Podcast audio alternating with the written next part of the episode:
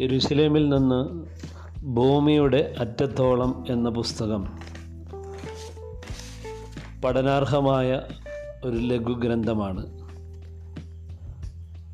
അപ്പോസ്തല പ്രവൃത്തികൾ ഒരാമുഖം ആവശ്യമുള്ള ഒരു പുസ്തകവുമാണല്ലോ ഇത്.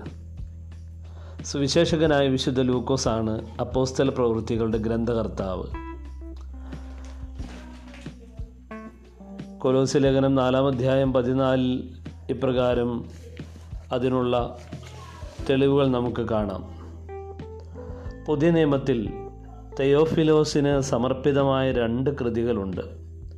മൂന്നാമത്തെ സുവിശേഷം അപ്പോസ്തല പ്രവൃത്തികൾ എന്നിവയാണത്. എന്നാൽ ഇവ ആര് എപ്പോൾ എന്തിനായി എഴുതി എന്ന് ഗ്രന്ഥങ്ങൾ രണ്ടിനും പറയുന്നില്ല. അതേസമയം ഈ വസ്തുതകൾ അവയുടെ ആധികാരികതയെ ബാധിക്കുന്നവയാണ്. അതിനാൽ ഗ്രന്ഥങ്ങളുടെ ഉള്ളടക്കങ്ങളിലേക്ക് പ്രവേശിക്കുന്നതിന് മുൻപ് ഈ വിഷയങ്ങളൊന്ന് പരിശോധിക്കേണ്ടിയിരിക്കുന്നു. ആരായിരിക്കും ഇതിന്റെ ഗ്രന്ഥകാരൻ? തിയോഫിലോസിനെ സംബോധന ചെയ്യുന്ന രണ്ട് കൃതികളിൽ ഒന്നാമത്തേതിനെ ലൂക്കോസിന്റെ സുവിശേഷമെന്ന് സാധാരണ പറഞ്ഞു വരുന്നു. ഇതിന്റെ അടിസ്ഥാനം ഏത്? രണ്ട് ഗ്രന്ഥങ്ങളും ഒരാൾ ചമച്ചതാണോ? ഈ രണ്ട് ചോദ്യങ്ങൾക്ക് ആദ്യമേ നാം സമാധാനം കണ്ടെത്തേണ്ടതാണ്. ഇവയ്ക്ക് ഉത്തരം നൽകുന്നതിന് രണ്ട് തരം തെളിവുകൾ സാധാരണ വേദശാസ്ത്ര വിദ്യാർത്ഥികൾ പരിശോധിക്കേണ്ടതുണ്ട്. ഒന്ന് പൂർവകാലങ്ങളിൽ ഈ ഗ്രന്ഥങ്ങളെ പരാമർശിച്ചിട്ടുള്ള എഴുത്തുകാരുടെ സാക്ഷ്യം. രണ്ട് അപ്പോസ്തല പ്രവൃത്തികളിൽ നിന്ന് തന്നെ നമുക്ക് ലഭിക്കുന്ന ആഭ്യന്തരമായ തെളിവുകൾ. ആദ്യത്തേതിൽ രണ്ടാം നൂറ്റാണ്ട് മുതൽ പുരാതന കാലങ്ങളിൽ അപ്പോസ്തല പ്രവൃത്തികൾ അടിസ്ഥാനമാക്കി പലരും പഠനങ്ങൾ നടത്തിയിട്ടുണ്ട്. അവയിലെല്ലാം മൂന്നാം സുവിശേഷവും പ്രവർത്തികളും രചിച്ചത് വിശുദ്ധ ലൂക്കോസ് ആണ് എന്ന് ഉറപ്പിച്ചു പറയുന്നുണ്ട്. എ ഡി നൂറ്റി പതിനേഴിലെ രക്തസാക്ഷിത്വം വരിച്ച ഇഗ്നാത്തിയോസ് എഴുതിയ പല ലേഖനങ്ങൾക്കും ഭാഷാപരമായി അപ്പോസ്തല പ്രവൃത്തികളോട് സാമ്യം കാണാം. നാലാം നൂറ്റാണ്ട് വരെ പ്രബലമായിരുന്ന വിശ്വാസം ആ ഗ്രന്ഥം എഴുതിയത് ലൂക്കോസ് ആണെന്നായിരുന്നു. ഇതിന് ഉപോത്ബലകമായി ലഭിച്ച ഏഴ് സാക്ഷ്യങ്ങളുണ്ട്. ഒന്ന് ലൂക്കോസിന്റെ സുവിശേഷം ജ്ഞാനവാദികളോട് അനുഭാവം കാട്ടുന്നുവെന്ന ആരോപണത്തെ വിമർശിക്കുവാനോ ഖണ്ഡിക്കുവാനോ എഴുതിയ ഒരു കൃതിയിൽ കാണുന്ന സൂചനയാണ്. അത് എഴുന്നൂറ്റി അൻപതിനടുത്ത് വിരചിതമായ രേഖയാണ്. മറ്റൊന്ന് മുറട്ടോറിയുടെ ഖാനോനാണ്. രണ്ടാം നൂറ്റാണ്ടിന്റെ അവസാന കാലത്തിനടുത്ത് റോമിലെ സഭ സ്വീകരിച്ചിരുന്നതായി കരുതപ്പെടുന്ന വേദപുസ്തക ഗ്രന്ഥങ്ങളുടെ ലിസ്റ്റ് ഉൾക്കൊള്ളുന്ന രേഖയാണിത്. അതിന്റെ അവശിഷ്ടം മാത്രമേ നമുക്കിന്ന് ലഭിച്ചിട്ടുള്ളൂ. അതിൽ സുവിശേഷം വിശുദ്ധ ലൂക്കോസ് എഴുതിയതാണ് എന്ന് ചൂണ്ടിക്കാണിച്ചിട്ടുണ്ട്. ഇവയ്ക്ക് പുറമെ നൂറ്റി അൻപതിനോടടുത്തുള്ള കാലങ്ങളിൽ പ്രസിദ്ധനായി തീർന്ന സഭാപിതാവായ ഐറേനിയോസ് അലക്സാന്ദ്രിയയിലെ ക്ലെമന്റ് ഒറിഗൺ എന്നിവരും വടക്കേ ആഫ്രിക്കൻ ദേശീയനായ തർത്തുല്യനും മൂന്നാമത്തെ സുവിശേഷവും അപ്പോസ്തല പ്രവൃത്തികളും ലൂക്കോസ് രചിച്ചതാണ് എന്ന് വ്യക്തമാക്കുന്നുണ്ട്. ഇവയ്ക്കുപരിയായി മുകളിൽ സൂചിപ്പിച്ച യൗസേബിയോസ് ജെറോം എന്നിവർ നൽകിയിട്ടുള്ള നാലാം നൂറ്റാണ്ടിൽ നൽകിയിട്ടുള്ള സാക്ഷ്യവും വിശുദ്ധ ലൂക്കോസ് തന്നെയാണ് അത് എഴുതിയത് എന്നുള്ളത് ഊന്നി പറയുന്ന കാര്യങ്ങളാണ്. ഇവിടെ ഈ ഭാഗം വിടുന്നതിന് മുൻപേ ആരാണ് തിയോഫിലോസ്? ഈ ചോദ്യത്തിന് ഖണ്ഡിതമായ ഉത്തരം നൽകുവാൻ ഇതിനകം ആർക്കും സാധിച്ചിട്ടില്ല.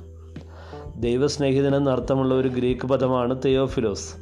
ആ അർത്ഥത്തിൽ അതൊരു വ്യക്തിയുടെ പേരായിരിക്കണമെന്നില്ലെങ്കിലും ക്രിസ്തുവിന് മുൻപ് ഏകദേശം മൂന്നാം നൂറ്റാണ്ട് മുതൽ അങ്ങനെ അത് പ്രയോഗത്തിൽ വന്നിട്ടുണ്ട്. അതുകൊണ്ട് ലൂക്കോസ് തന്റെ കൃതിയെ ഒരു മാന്യ വ്യക്തിക്ക് സമർപ്പിക്കുകയാണോ അഥവാ ദൈവത്തെ സ്നേഹിക്കുന്ന ഏത് മനുഷ്യനും എന്ന നിലയിൽ പൊതുജനസമക്ഷം അവതരിപ്പിക്കുകയാണോ?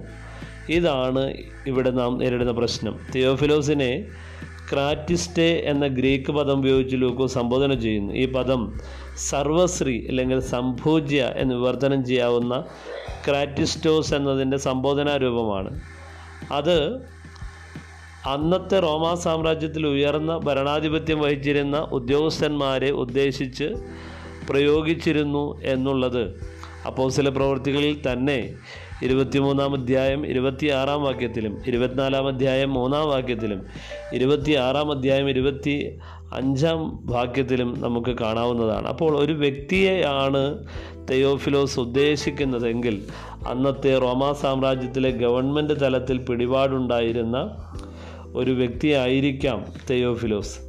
പൗലോസ് റോമിൽ കാരാഗ്രഹവാസം അനുഭവിച്ച അവസരത്തിൽ അദ്ദേഹത്തെ വിസ്തരിച്ച് വിധിക്കുവാൻ നിയമിതനായ ഒരു ന്യായാധിപനായിരുന്നിരിക്കാം തിയോഫിലോസ് എന്ന് അനുമാനിക്കുന്ന പണ്ഡിതന്മാരുണ്ട്. പൗലോസിന് നീതി ലഭിക്കുന്നതിന് വേണ്ടി അപ്പോസ്തോലന്റെ നിലപാട് വ്യക്തമാക്കി കൊടുക്കുവാൻ ഉദ്ദേശിച്ച സുവിശേഷവും പ്രവൃത്തികളും ലൂക്കോസ് ആ ന്യായാധിപന് സമർപ്പിക്കുകയായിരുന്നു എന്നുള്ളതാണ് അവരുടെ നിഗമനം. തിയോഫിലോസ് എന്ന പദം കൊണ്ട് ഒരു വ്യക്തിയെ വ്യക്തിയല്ല ഉദ്ദേശിക്കുന്നതെന്നാണ് മറ്റൊരു അഭിപ്രായം. അത് ശരിയെങ്കിൽ ലൂക്കോസ് രണ്ട് കാര്യങ്ങൾ ചെയ്യുന്നു. ഒന്നാമത് യേശുക്രിസ്തുവിന്റെ ഐഹിക ജീവിത വ്യാപാരം സുവിശേഷത്തിൽ വിവരിച്ച് അതുവഴി മനുഷ്യന്റെ ജീവിത ലക്ഷ്യത്തെപ്പറ്റി സുവിശേഷത്തിൽ അന്തർലീനമായ തത്വം ഉദ്ഘോഷിപ്പാൻ ശ്രമിക്കുന്നു. രണ്ടാമത് ക്രിസ്തുവിന്റെ മരണവും ഉയർത്തെഴുന്നേൽപ്പും സ്വർഗാരോഹണവും കഴിഞ്ഞ ശേഷം ക്രിസ്തു ശിഷ്യന്മാർ പരിശുദ്ധാത്മാവിനെ പ്രാപിച്ച് ആ ജീവിത ലക്ഷ്യം ലോകത്തിൽ പ്രചരിപ്പിക്കുവാൻ സ്വീകരിച്ച നടപടികൾ വിശദീകരിക്കുന്നു. പൗലോസിന്റെ സേവനത്തെ ലൂക്കോ സത്യധികം പ്രശംസിക്കുന്നുണ്ട്. എപ്പോഴെഴുതി എന്നുള്ള ചോദ്യം? ക്രിസ്താബ്ദം ഇരുപതിൽ സംഭവിച്ച എരുസലേമിന്റെ നാശത്തിന് മുൻപും അതിനുശേഷമുള്ള രണ്ട് കാലങ്ങളാണ് പണ്ഡിതന്മാർ പൊതുവെ നിർദ്ദേശിക്കുന്നത്.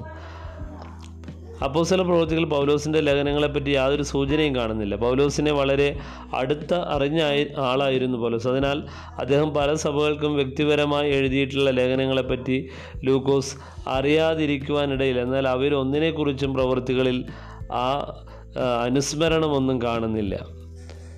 റോമൻ ചക്രവർത്തിയായിരുന്ന നീറോയുടെ കാലത്തെ പീഡനത്തിൽ പൗലോസ് രക്തസാക്ഷി മരണം പ്രാപിച്ചതായി പാരമ്പര്യമുണ്ടെങ്കിലും ലൂക്കോസ് ആ വസ്തുത എടുത്തു പറയുന്നില്ല എന്നുള്ളതും ഇവിടെ ശ്രദ്ധേയമാണ്.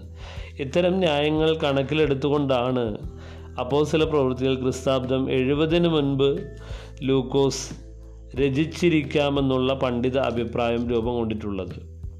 അതുകൊണ്ട് അങ്ങനെ ഒരു അഭിപ്രായം എഴുപതിന് മുൻപ് അത് രചിക്കപ്പെട്ടിരിക്കാമെന്നുള്ള ഒരു നിഗമനമുണ്ട്. പല ചോദ്യങ്ങൾക്കും ഉത്തരം നൽകാതെ പെട്ടെന്ന് ലൂക്കോസ് പ്രവൃത്തികളെ ഉപസംഹരിക്കുന്നു. ഇങ്ങനെ ചെയ്യേണ്ടതും ഗ്രന്ഥകാരന് ആവശ്യമായിരുന്നു. വിജാതിയരുടെ അപ്പോസ്തലൻ എന്ന നിലയിൽ നിരവധി പ്രതിബന്ധങ്ങൾ തരണം ചെയ്ത ശേഷമാണെങ്കിലും പൗലോസ് വിജയം വരിച്ചിട്ടുണ്ട്.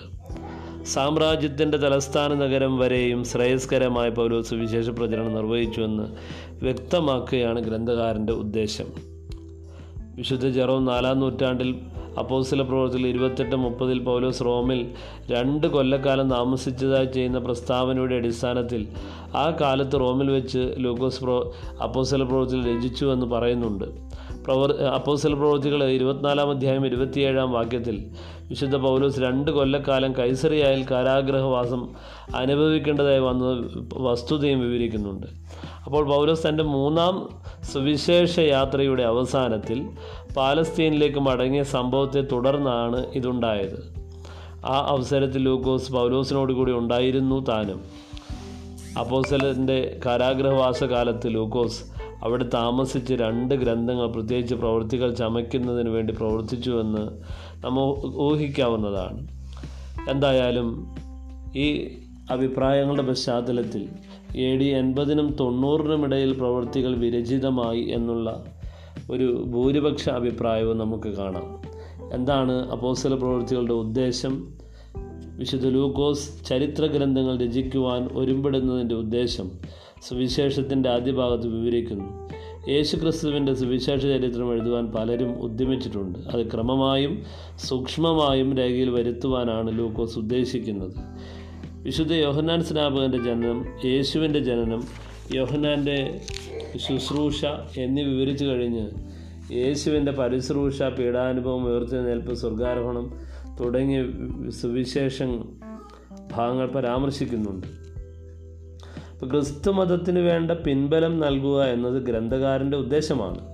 മൂന്നാമത്തെ സുവിശേഷം യേശുവിനെതിരായ യഹൂദന്മാർ ഉന്നയിച്ച ആരോപണങ്ങൾക്ക് യാതൊരു കഴമ്പുമില്ല എന്ന് പൊന്തിയോസ് പിലാത്തോസും ഹെരോദോസും അന്തിപ്പോസും വിധിച്ചതായിട്ട് നമുക്ക് വ്യക്തമാക്കുന്നതായിട്ട് കാണാം. അപ്രകാരം ക്രിസ്തുമതത്തിന് ധാർമ്മികമായ പിന്തുണ നൽകുന്ന ഒരു ഗ്രന്ഥമാണ് അപ്പോസ്തല പ്രവൃത്തികളിൽ നമ്മൾ കാണുന്നത്.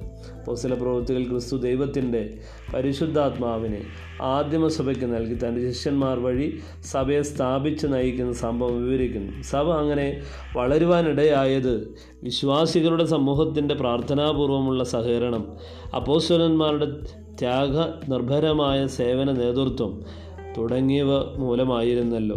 ആ വളർച്ചയിൽ പത്രോസ് വഹിച്ച പങ്ക് എടുത്തു കാണിച്ച ശേഷം പൗലോസിന്റെ വേലയെ അതിലും കൂടുതലായി വിശദമായി ലൂക്കോസ് വായനക്കാരെ മനസ്സിലാക്കുന്നു എന്നുള്ളതാണ് നമുക്ക് കാണുന്നത്. തുടർന്നുള്ള ഭാഗങ്ങൾ അടുത്ത ഇതിൽ നമുക്ക് ശ്രദ്ധിക്കാം.